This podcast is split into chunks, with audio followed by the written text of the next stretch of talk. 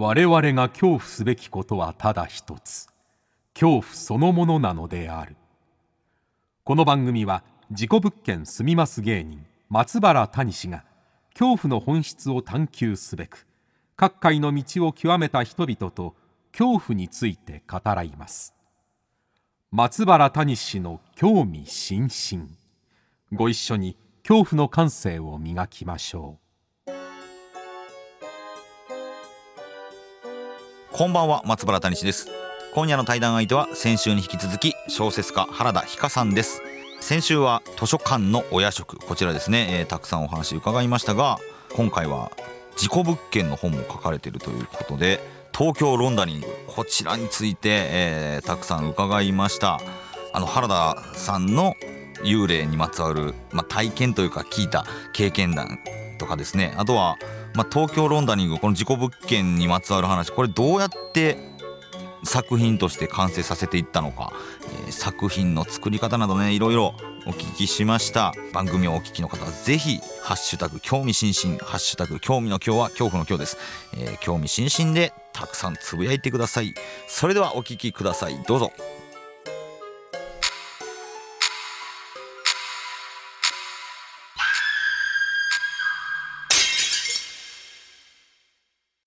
さあ本日は、えー、先週に引き続きまして小説家原田ひかさんにお越しいただきました。よろしくお願いします。お願いします。はい、えー、先週はですね図書館のお夜食まあ食にまつわる話とかまあ人間関係お仕事の話とかたくさん聞かせていただいたんですけれどもまあまずあのー、原田さんがどんな幼少期を過ごしてこられたのかと、はい、幼少期というかまあね青春時代、えー、作家になるまで、どういう女性だったのかどういう人生だったのかちょっとなんかお聞かせいただいてもいいですか？一応子供の時は、えーと、東京というか目黒のあたりに住んでいて、はいねはい。ではい、目黒っていうと今は結構ちょっとこうなんていうの華やかな感じなんですけど昔はねあそうこう今みたいな感じは全然なかったもっと下町っぽいというかあそうなんですね。だったんですね。はいはいはい、でなんかあのその辺りに住んでいてであの両親がいわゆる学生結婚だったんで、はい、お父もまだその時大学生だったのかな？なんかで、結構家にいたんですよ。だからなんかいつもなんか家族一緒にいるっていう感じのあの、はい、はいはい。あのだったので、うん、なんかあのなんか家族がみんないつも家にいるような感じだしでご近所が当時だったらそういう長屋みたいなところだったんで、うん、ご近所の人がなんかあのすごく可愛がってくれてみたいな、はい、うん、そういうようなあの割とのんびりとしてた、した幼少期だったと思いますね。まあ、そういう環境だからこそ、はい、なんかなんか人格形成でなんか影響されたとかはありますか？そうですかね。なんかだからそんなにあんまりこう際立ってあれではないんですけどただ、言えることはあの人格形成というとあ思うのが、あんまりその、はい、なんていうか、お金持ちとかではない、お金はなかったっていう。お金はなかった。はい。あの両親はなんかアルバイトを半分やってるような、はあはあ、奨学金とアルバイトで暮らしてたんですね、うんうんうん、で学校も大学にも行ってました、行ったりとかしてたので、はい、まあ、本当にあの周りの人たちも割とあれだったんですけど、あの、ま、貧しいって言ったら失礼なんだけど、なんか割とこう、うんうんうんうん、あのそういう感じの家家庭で、でも私がお腹とかすかしてると、おにぎりこう握って食べさせてくれるような感じで人情みたいなのもね。そうなんです、本当に。私なんかいつも私なんかな、なんか、なんかないとか言ってたらしいんですよ。子供が。お腹すいたとか言うと、すぐ、って言って。ああ、いいですね。なんか、下町的なというか、はい、そういう感じの家庭だったんですけど、で、すごいあれだったのが、その後、あの、引っ越しして、横浜に、方に引っ越しして、まあそこで小学校生になるんですけど、はい、で、あの、私、そういうこともあったんで、幼稚園に行ってないんですよ。幼稚園全く行かないで、いきなり小学校に入ったんですね。だから、あの、すごく覚えてるのが、なんか、小学校、学校行ったら、うん、まず、あの、すごい同じぐらいの年の子供がいっぱいいて、はいて楽しいんだろうっていうのがもうすごい感動しちゃって私あの幼稚園とか行ってないからそういうちゃんとしたこうしつけされてないから、はい、よく覚えてるのが、すごいずっとあのあんまりも嬉しくて、うん、授業中とかずっと小学校1年生の時喋ってるんですよ、ずっと。ああ、あの今でいう問題児ですね、だから。先生も嬉しすぎちゃって、先生にも話しかけるし、友達も、はいはいはい、先生がすごくいい先生で、うん、なんか頭から押し付けるわけじゃなくて、なんかちゃんと口を閉じてなきゃいけない。先生は喋ってる時は口を閉じて、先生の方をじっと見てなさいっていうのを、うん、まあ、一から教えてくれて、はい、それでちゃんと普通の人間になれたっていうか。なるほどそれはすごい。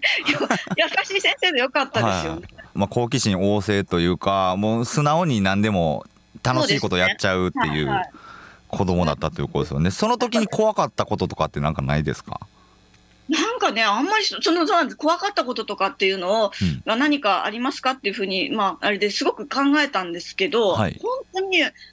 まりないんですが、はい、ちょっと思ったのが、はい、それ聞かれて思い出したことが、高校時代に文化祭があって、うん、はい、の文化祭って大体皆さんそうだと思うんですけど、うん、まあ、文化祭の2、3日前になると、皆さんすごいその、なんていうんですか、準備とかで夜中までずっと、仕事してたりとかするじゃないですか。はいはいはい、そしたらそういうの日が何日か続いたときに、次の、うん、あのある文化祭の前日ぐらいに、隣、なんか同じ学年の隣のクラスの男の子かなんかが、どうもそのなんかお化け見たらしいっていう話をしていて、うちの学校って、あの三池、津海高校っていう高校で、三池公園っていう、あの大きな池の隣にあるんですね。はいはいはい、三池公園のなんか、なんていうんですか、あの周りをこう歩いあの帰るために歩いていたら、向こうから女の人が来て、うんずっと距離を詰めてくるんですって、なんかずっとこうこっちにまあ歩いてきて、で、自分の中をこう通り過ぎていったっていう。で、その時肩をバンって叩かれるような感じがあったっていう話を聞いたんですよ。はいはいはい。って思ってしか、で、その男の子が、あの、絶対にそういうことを嘘を言う子じゃない。はいはいはい。絶対そういうことで嘘言ったり、すごい真面目で、とにかく、あの子が言うことだったら絶対嘘じゃない、真面目でそういうことでみんなをこう、はい、なんて怖がらせたりとかするような人じゃないそこ大事ですよね、すごいね。話はい、でも私、実はその男の子のことも、知らないし、ただそれを聞いてただけなんですよ、ね。でも、妙に、その、そいつが絶対に嘘をつく人じゃない、だから絶対本当だみたいなことをみんな言ってるのが、めちゃくちゃこう胸に刺さるっていうか。え、そこはちょっと、そうなの？っていうことってことですか？疑問を抱いた顔も知らないし、名前も知らないし、その人と同じクラスになったことない。でもその人はすごい真面目で、い、ま、だに誰かわからないんですけど、えー、今言うことなら、嘘じゃないだろうっていうふうに、なんか妙にいまだに信じてます。それだけはなんか、あそれはそれは信じてるってことですか？信じて、だから、あ嘘じゃないんだろう、何かそういうことがあったんだろうなっていうふうに、私、全体にそんなにお化けの話とか幽霊の話って信じないんですけど、うん、そこは信じてるんだ。はあそれだけはね、あそしかもそれは伝聞の伝聞なんですよね。伝聞の伝聞なのに、でもそれは信じちゃう なるほどって、なんかそういうことあるんだなっていうふうにちょっと思ったので、はあ、それだけすみません、なんか急に思い出したんで。おいや、でもなんか気に、気になるところですよね。これ多分原田さんとしかこういう話できないと思うんですけれども、その、真面目である、で評判の人って、真面目であると評判になるような振る舞いしてる可能性もありますよね。はいまあそうかもしれないですね。とかのとかの恐怖とかも僕最近感じるんですよ。まあでもその高校時代の原田さんはそれがあ多分本当だなって思っちゃったんですよね。いまだにだからもうあれから下手したら30年とかもっと30年以上経ってるのに、うん、なんか忘れられないんですよね。その人の本当顔も名前も知らないのにっていう。感じなんですよね。いや、ちょっと中でも興味深い話やなとなんかあれですね、なんか自分の一番身近に迫ってきた幽霊っていうか、うん、なんかあんまりそれがリアルなそういう、はい、ね、谷さんとかすごいこうたくさんいろんなきっとお話いろいろ伺うと思うんですけど、はい、それ以外でこう実は幽霊見たよみたいな話は私はあまり聞いたことがなくて。えそのだからホラーやオカルトや怪談話とかにはそれほど興味はお持ちではなかった感じですか？そんなことはないんですけどね、うん、あのでもなんとなくあんまり信じてないっていうところはあるかもしれないです、うんうん、あんまりなんか自分が見たことがないのでそその人が一番近いぐらいそれが一番近いって感じですもんね。はい。はいはい、はい、だからあんまりこう知らないっていうことはあるかもしれないですね。なるほど、怖くなるとかないですか？その幽霊の話で怖いとかは。まあ、それはあります。すごく怖がります。あります。全然あのあります。あとあのホラー映画でほのぐらいほのぐらいあほのぐらい水の底からだったかな。はい。っていうあのホラーありますよ、ね、気持ち悪い。嫌な映画すごい怖いです。あれ、はい、あれジャパニーズホラーのすごいあれだなと思うんですけど、だからうちの今の住んでる、うん、あのマンションのエレベーターがあのエレベーターによく似てて夕方とか乗るときすごいよ真 夜中はそうでもないんですよ。不思議と夕方夕方がこ気持ち悪いってこと？で、あのほのぐらい感じっていうかなんだろうな。なんかうん、すごいあの映画のことすごい思い出しちゃうんですよね。あエ レベーター結構怖いのかな。なんかそう,、うん。うん、そういうのあります。はい、なるほどな、まあ、でもそんな原田さんが、えー、事故物件をテーマに、はい、えー、東京ロンダリングという本、はい、はい、出されていますけれどもこれまたなぜに事故物件のテーマを、はい、しかもこれって事故物件という言葉がほとんどなかった時代に書かれてますよね。はい、そうなんですあのたまたまなんですけど、はい、あのやっぱり、えっと、私、まあ、賞は取ったものの、それから3年ぐらい本、あの新しい新刊書出せ出せてなくて、はい、なかなか本の、一応、原稿は書いてるんですよ、原稿書いて、雑誌には載せてもらってるんですけど、うん、それをいわゆるこう本にしてもらう、単行本にしてもらうことができなかったんですけど、はいはい、ぜひ、なんか結構、編集者さんたちでみんなでその頑張って、私がなんか、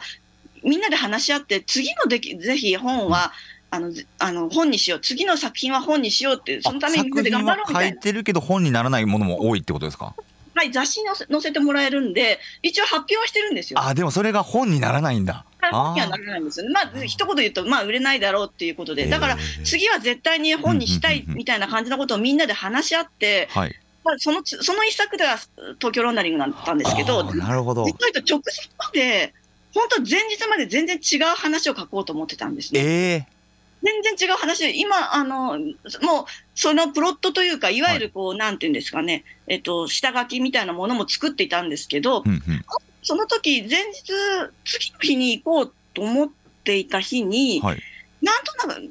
ネットを見ていたら、ネットで、うん、本当この話あんまりしたことないんですけど、はい、なんかあのね、その子、当時、えっ、ー、と、高円寺の近くに住んでたんで、高円寺の物件っていくらぐらいするんだろうっていう、なんかな調べてたんですね。はいはい、そしたら、高円寺の駅前に、うん、まあ、ワンルームのなんですけど、1万円で貸せ貸してるっていう、あれがあったんですよ。はい、で、その時に私、パッと思ったのが、やっぱり、なんかね、いや、これ何か問題があるんじゃないかと思ったんですよね、物件として。はいでも、後で考え見たら、1万1000円だったんですけど、はい、11万の間違いだったみたいな。ああ、11万だ。これは全くだったんです、ただの。ただ、私はそれ見たときに、あこの部屋いいけど、すごく広いし、はい、ワンルームだけど広いし、いいけど、なんか、こういうのって多分なんか問題あるんじゃないかと思って検索をしたんですよ。うんうんうん、なんかネットで。はい、そしたら事故物件っていうのが出てきて、で、事故物件ってなんだろうと思っていろいろこう調べていたら、事故物件に1ヶ月住んで、はいそのいわゆる認知義務っていうのをなくしすることで、うん、そういう人がいるっていう仕事が出てきたんですよね。はいはいはいはい。特にどんどんどんどん事故物件に住むことによって、うんうんうん、その事故物件をいわゆるロンダリングしていく人がいるっていう話が出てきて、はい、でその時本当にそれは編集者さんと打ち合わせとかする前日だったんですけど、あこのことって多分小説になるってすぐに思って、うんうん、で一応もちろん書く話は別に用意していたんですけど、その次の日、まあ、会って、打ち合わせするとき、実はこういうことを考えてたんだけど、昨日事故物件に住むっていう仕事をしてる人がいるっていう話をネットで見たと。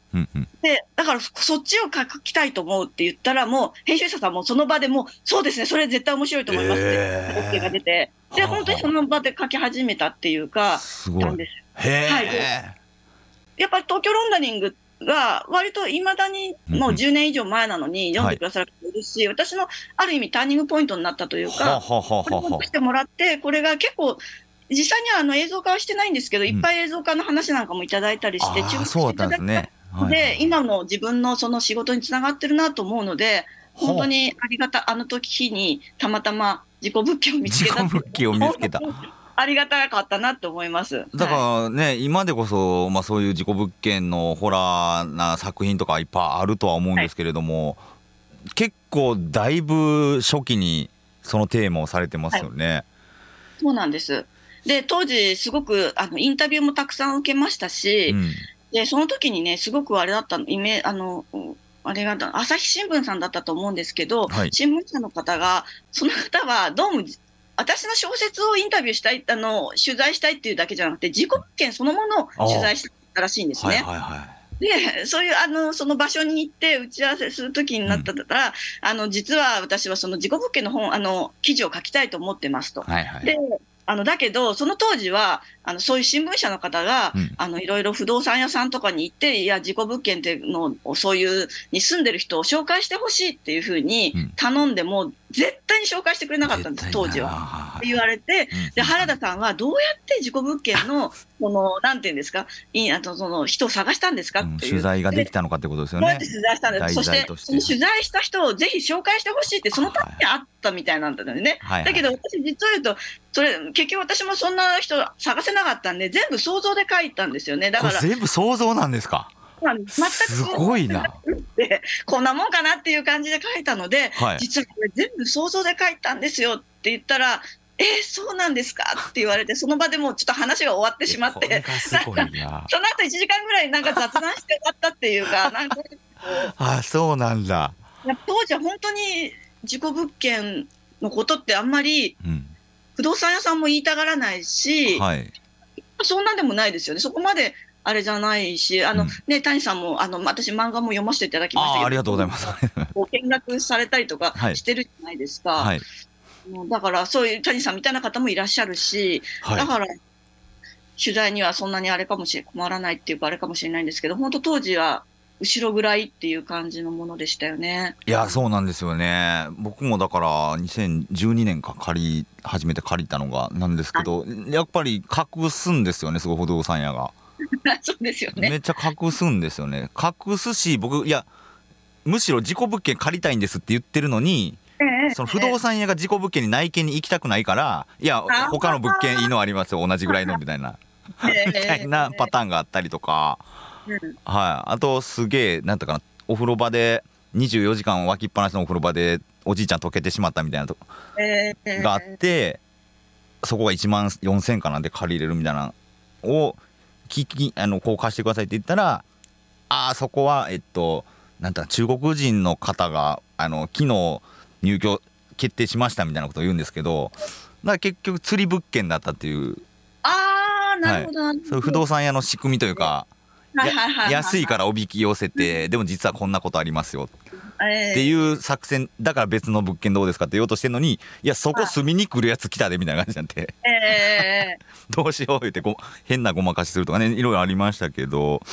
いやでもこのね実際そ想像で書かれたにしてはすごい当てはまる部分がたくさんあるなと思いまして。はいはい。ありがとうございますすすごいのがやっぱこの近ご近所付き合いをいかにしないかっていう話ですね。そうですよね。そうそう多分そうなんじゃないかなっていやこれ全くその通りで、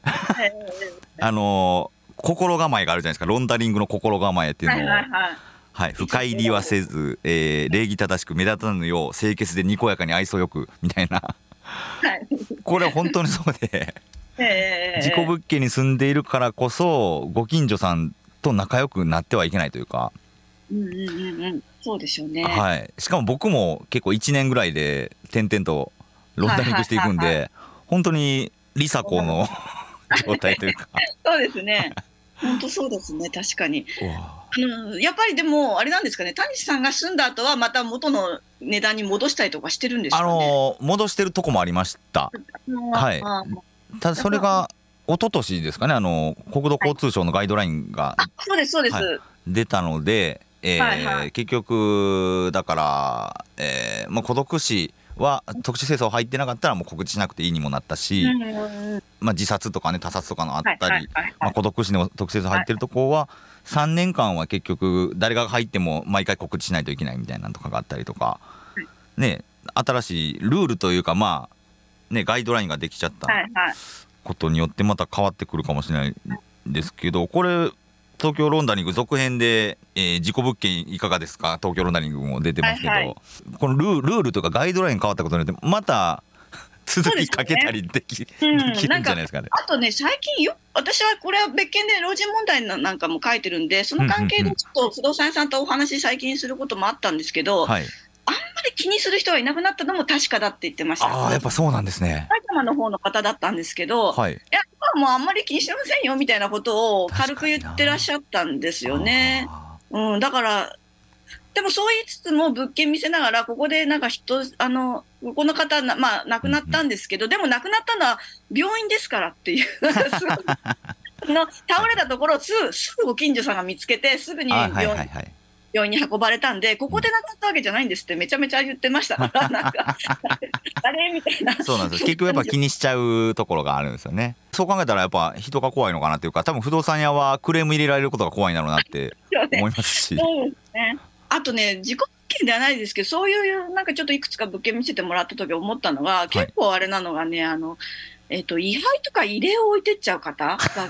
意外と多い。なんか多いんですね。仏壇、私はなんかその、なんていうかな、自己物件ではないんですけど、その、はい、いわゆる夜逃げみたいのしたりとか、うん、それからしたみたい、あの、その後何年ももう経ってるとか、そういうのも丸ごと、売ってしまって、その後それをこう綺麗にして貸すみたいな、そういうあの仕事みたいなのをちょっと取材したことあったんですけど、それでそういう、あの中はまだめちゃくちゃな汚い状態ののをいくつか見せてもらったことがあるんですけど、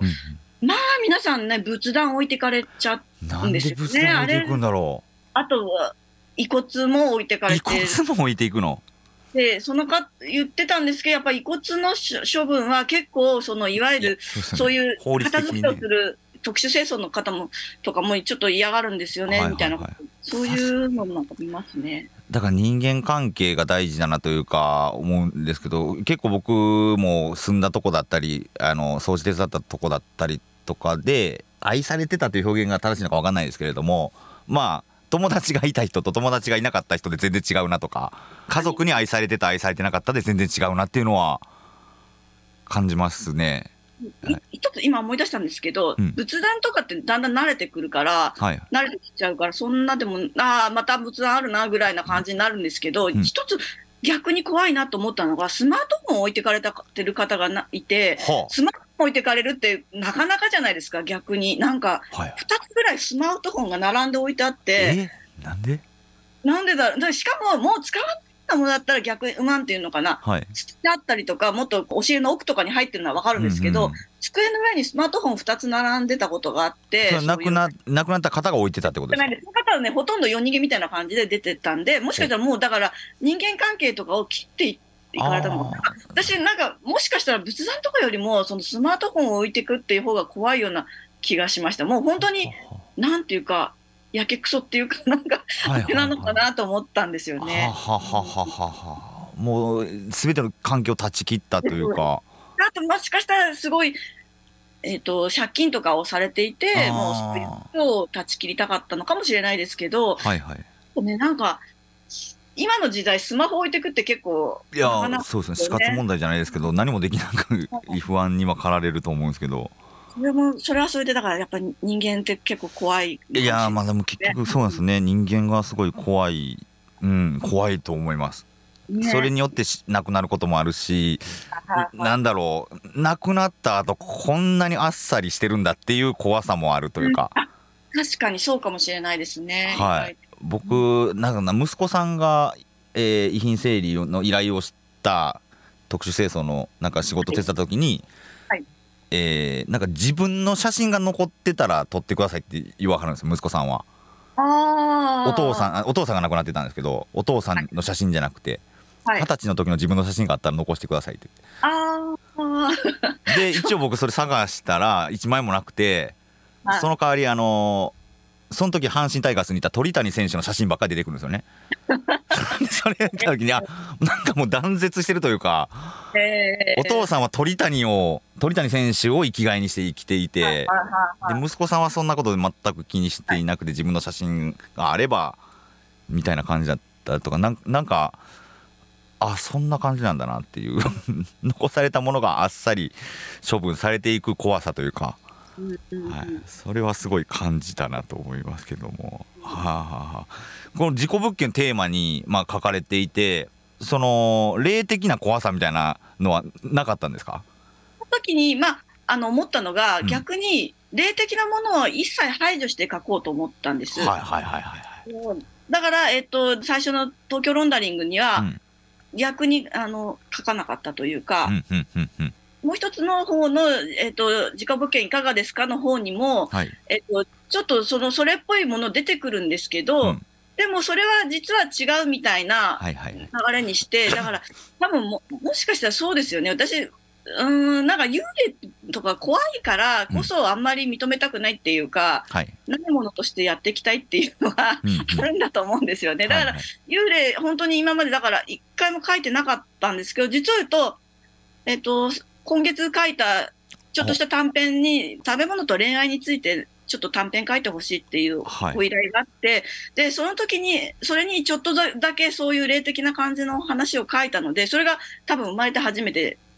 そこで初めて幽霊が出てくる。はい、出てくるので、あ、そういうためと、それ食べ物のちょっと話ではあるんですけど。はい、まだこれ発表されてないんですけど。へえ、それちょっと楽しみやな。はい、はい、あの、初めて幽霊が。出てくると、たいうあのちょっと、はあ、あのぜひもしあれああちょっとね読みたいですねそれは。いやでもこの幽霊が出てこないっていうところもそうなんですけど僕自己武家の本書かせてもらってえ去年出した本ですごいようやく気づいたことが、まあ、幽霊より怖いことってあるなっていうのがやっぱその人がなんか引っ張られることだなって思ったんですよ。あのー、なんだろう幽霊に引っ張られるというよりもなんだろう環境に引っ張られるというか、はいはいはいはいはい、なんかそこが事故物件の怖さでもあるかなというか。えーおあの私も前のその本出した時に、おあの大島てるさん？はい大島てるさんはい、はい、対談させてもらったことあったんですけど、はい、大島さんの本人私ご本人にも聞いたんですけど、その続けざまに自殺が出る、やっぱ物件とかがあって、それはそのなんか物件の作りが悪いっていうか、なんていうんですか、そのデザインというか、がちょっと自殺を誘発するまでいかないにしろ、なんかちょっと不安にさせるっていうのかな、人間を、みたいな物件があるみたいなことを言われる時ありましたね。なんかそれ大島さんもおっしゃってたりとか、そういう感じのことですか？あでもそうですあのそうそうでもあるんですけどそれって多分自分から選んでいってるんじゃないかっていうのがあって、はいはいはい、不動産屋の、えー、相葉さんかな、はいはいはい、が口酸っぱく言ってる引っ張られるなよっていうあそうですね。あ確かに確かにそうですね。うんうんうん。なんかその精神的にそっちに持ってかれるなよっていう、う。ん、だからだからあの相葉さんとかはそのとかはいつもケアしてるんですよね、その。はいはいはいはい、してるまあそれは小説としてやっぱり誰かと関わるっていうシーンがないとやはりなかなかこう小説として回っていかないっていうのももちろんあるし、はい、あのやっぱ梨紗子さんとかが暗い人が多いのでいやそうですよね。いやだから本当にね。暗っぽいので、はい、やっぱりそれとこう対比するような形で相葉さんとかまー、あ、ちゃんとかそういう,、こう現実的な人、はいはい、現実的であんまりそういうこと気にしないようなもう物件は物件だぜっていう感じの人たちをこう出して、はい、彼らとかとこう関わらせるっていうようなことはその対比として。いや絶絶妙だと思いますね。なんだろうな引っ張られる怖さって多分弱さの怖さというか、うん、人間の悪意の怖さとか人間の弱くなることで死に近づく怖さっていうのは、まあ、幽霊のせいというよりも幽霊をきっかけにであるとか事故物件というものをきっかけにっていうなんか負の方に引っ張られる怖さすごい相葉さんはもう分かってるんだなっていうのが。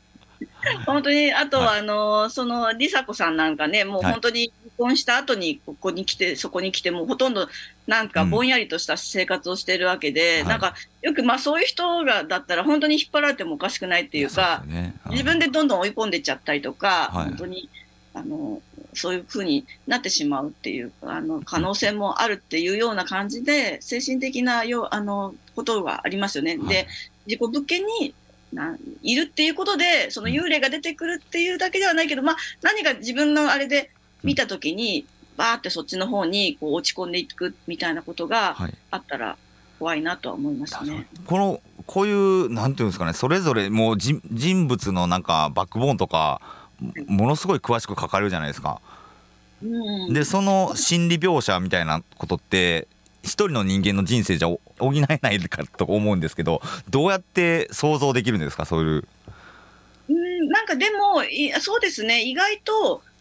私はそのよく皆さんその書く本書く前に、えいろんな人たちのそのバックボーンみたいのを考えて、えーと、履歴書みたいなの作っておくっていう方も多いんですけど、はいはい、でも脚本家さんなんかは特によくしっかり作るっていうふうにディレクターさんたちとこう共有するみたいなの多いんですけど私の場合は最初のさすがに主人公とかのバックボーンをある程度考えるんですけど、はい、以外は本当にその場その場で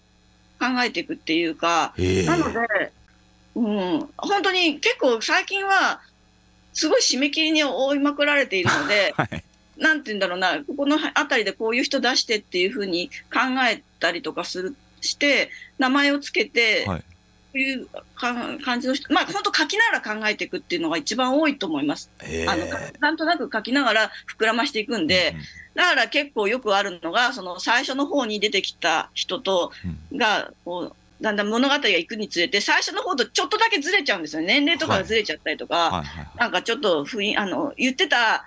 昔の仕事内容とかが違ってきちゃったりとかして、それを最後に結局本にするときに全部ゲラっていう形になったときに、ちゃんとあの、構成さんとかがちゃんと綺麗に直してくれるっていうか、指摘されて、あ、そうだったみたいな感じで、ずれたりすることは結構あったりとか、名前とか間違いも多いんですけど、だからその意識意識してっていうことってよりは、もう勢いでそうなってるっていうことあともう本当に締め切りで。締め切りにより、すごい、そこがだから、火事場のバカ力じゃないですけど、そうですね。なんかでも普段からでも見てないとね人間のなんていうか何考えてるかとか想像しないとできないですよねそんなんて。ね、本当結構ギギリギリの時もあるんですけど、あそれはもうちょうどあれだったんですけど、あの笑い芸人さんのバカリズムさんいらっしゃるじゃないですか。はい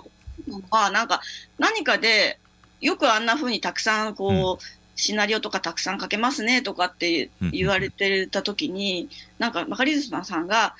絶対に書けるって信じてるんだっていうふうにおっしゃってたんですよ。今は書けなくても3日間ぐらいかけてずっと考えてたら、絶対に自分は書けるんだっていうふうに信じてるんだっていうふうにおっしゃってて。で私もそうしようっていうか、うん、そう思ってて、まあ、例えば、まあ、締め切りの3日ぐらい前になって、まだ半分ぐらいしかかけてないみたいな時も、うん、私は絶対に最初、で、その先もあんまり思いついてなかったりしても、3日後には絶対にかけるんだっていうふうに、私は絶対かけてきた、今までもかけてきたんだから、はい、かけるんだっていうふうに、思い込ませてます。すごいな、信じる力なんですね。本当それだけっていうか。へえ。わ、面白いな、それは。ええ。あ、すみません、ちょっと時間めちゃオーバーしちゃってるんですけど。はい、す、みません、えっと、もし原田さんから。この松原谷氏に何か質問あったら。あ、はいあのお聞きしたいなとか思ったんですけど。なあの松原さんのこのこういうあの本の中で、はい、あでもこれはちょっといいのかな聞ああ聞いてください何でもはい。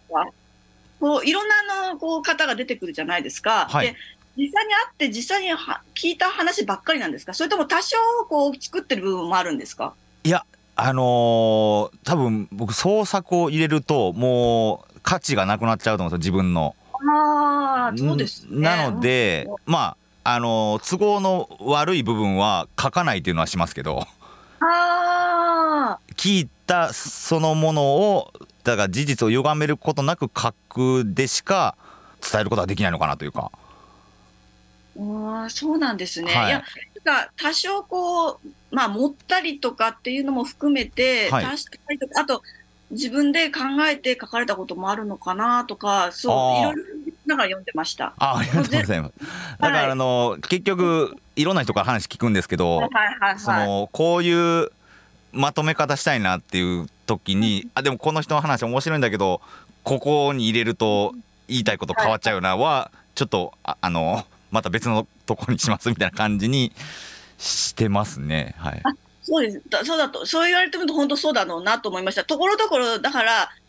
小説とかだったら気持ちよくこうまとまらせちゃいはいはいはいスッと切れてたりとか、はい、からあとうんなんかあのあこういうふうに流れが結構不思議な流れの方に行くっていうか、はいはいはい、あるのであ確かにそうですねなんかあのすごい納得しました。そんな話なんだと思います。そうだと思います。ありがとうございます。ありがとうございます。はい、じゃあちょっと最後の、えー、はい、質問に行きます。えー、ズバリ原田ひかさんにとって一番怖いもの、これいろんなゲストさんに聞いてるんですけれども、こちらは何になりますでしょうか？やっぱりさっきもお話ちょっと出たんですけど人間とその人間の距離っていうのがちょっと結構難しいっていうか、あやややっぱすごく、あの私距離をすごく詰めてくるっていう ことが時々あるのがちょっと怖いっていうか苦手ですね。距離を詰められることがですか？はい。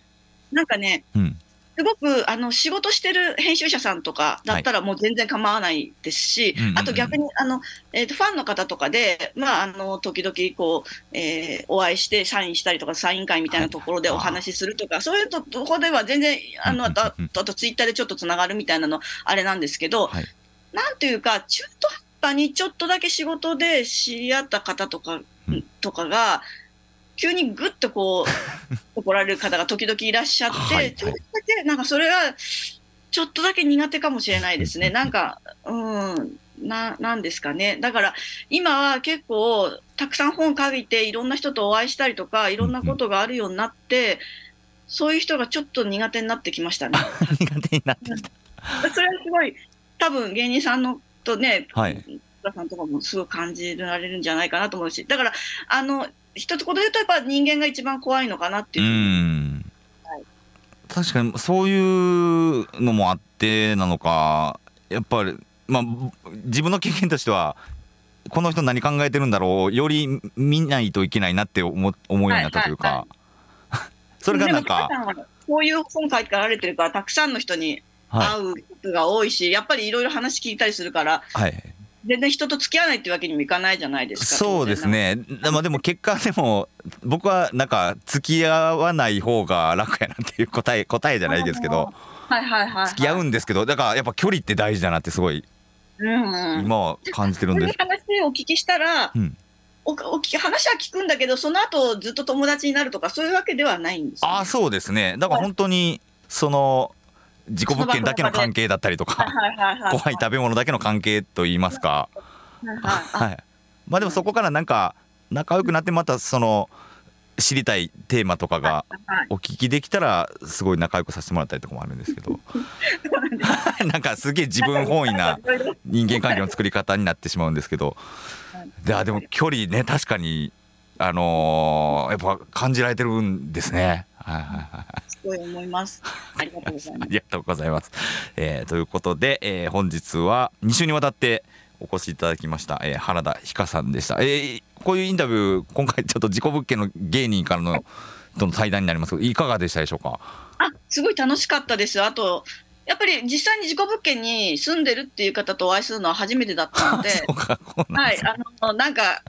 あの本当東京ロンドニングのことを聞かれたりとかして、うん、こんな全然違うよって言われたらこう なんかあいやいやいや本当にそうだったその心理描写がそうでありがとうございます。すごいなって思いました。僕が10年ぐらいやってて気づいてきたことがあもう先に書かれてるんだって思って。そんな嬉しいです、あ、それが本当びっくりしましたはい、あありがとうございます。いやありがとうございます。ということで、えー、一緒にわたってお越しいただきました原田ひかさんでした。どうもありがとうございました。ありがとうございました。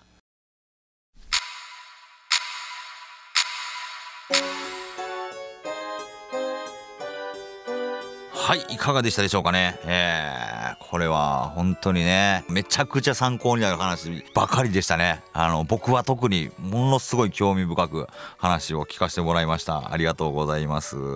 さあ来週は一体どんなゲストが登場するのか。皆さんは恐怖の感性を磨いてお待ちください。ということで松原大地の興味津々今宵はここまでです。皆様どうかお元気で。さようなら。愛想よくすることでも深入りはしないこと礼儀正しいこと清潔で目立たないこと自己物件に住んで嫌われないためにそれが一番大事。